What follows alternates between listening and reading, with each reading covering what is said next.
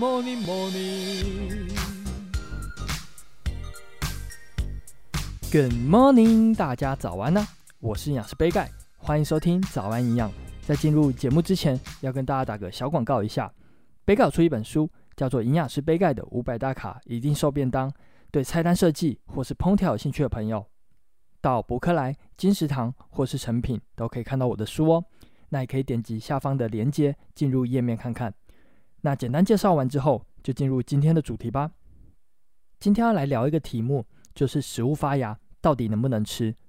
那这边我就先来分享一个我这一两个礼拜发生的故事，我觉得蛮有趣的。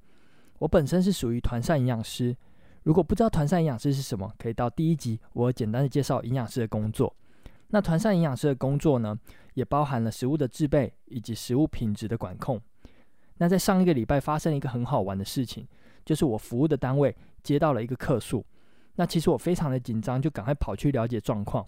那这个客诉是这样说的：他说我们提供的地瓜发芽了，如果吃了中毒该怎么办？所以这边呢，我就决定做一集来聊一下食物发芽到底能不能吃。那这边我会分成三个部分来做介绍，大家听完之后就知道地瓜发芽到底能不能吃了。那第一个部分。就是发芽之后不能吃，否则会产生毒素的食物。那我们常吃的其实也就只有一种食物，就是大家都知道的马铃薯。马铃薯发芽之后会产生一个有毒物质，叫做茄碱，也叫做龙葵碱的一种生物碱。那它存在于叶子、芽眼，还有像是果实当中。那这个毒素是植物预防虫害、杀虫的一个自然防御，所以是没办法避免的。就算是加热烹调呢，也没办法破坏。如果我们吃下发芽的马铃薯，就很有可能会发生喉咙发痒、呼吸困难、恶心呕吐的症状，所以要特别小心，不要吃到发芽的马铃薯。那这个茄碱其实在前几集不要生吃的食物当中也有提到，就是生茄子也含有茄碱，所以要特别注意不要吃到了。那在第二个要跟大家介绍的就是发芽之后没有毒素，但很有可能会让营养价值变低的食物，就包括了姜、花生、地瓜、红萝卜、洋葱。这些食物发芽之后呢，会影响食物的甜味，还有营养价值，口感也会变差，但是并没有毒素了。那这又要回到我一开始的故事了，就是被客诉说地瓜发芽中毒怎么办？那其实地瓜发芽并不会产生毒素，所以这个客诉并没有成立。不过呢，这边对于食材品质的管控也需要做更严格的把关哦。那虽然这些食物发芽没有毒，但是这边还有一个重点食物要跟大家提醒一下，就是花生。花生虽然发芽没有毒，但很有可能因为存放的时间以及环境有问题，这就要特别小心哦。如果发生发霉或者是太潮湿的现象呢，建议不要吃，因为很有可能会有黄曲毒素的生成。这个毒素呢，对肝脏的健康影响非常大，所以要特别留意。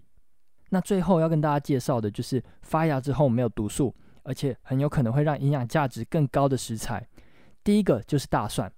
大蒜发芽之后就是蒜苗，其中所含的硫化物呢就会变多，也会进一步的形成肤光甘肽，这是一个很重要的抗氧化的酵素，可以减少自由基破坏细胞，所以蒜苗算是一个很不错的食材。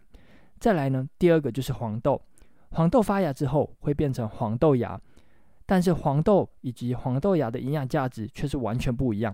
黄豆是属于蛋白质含量高的食材，在营养学的分类上面呢，叫做豆鱼蛋肉类，而黄豆芽是属于蔬菜类。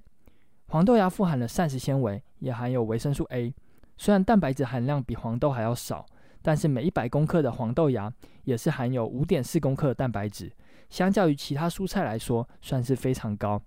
如果吃素的朋友，不妨蔬菜可以多选择黄豆芽来吃，营养价值也是满满的哦。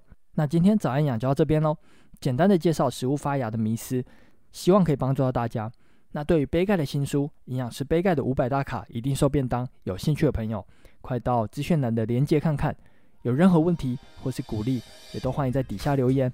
别忘了给五颗星哦。最后，祝大家有个美好的一天。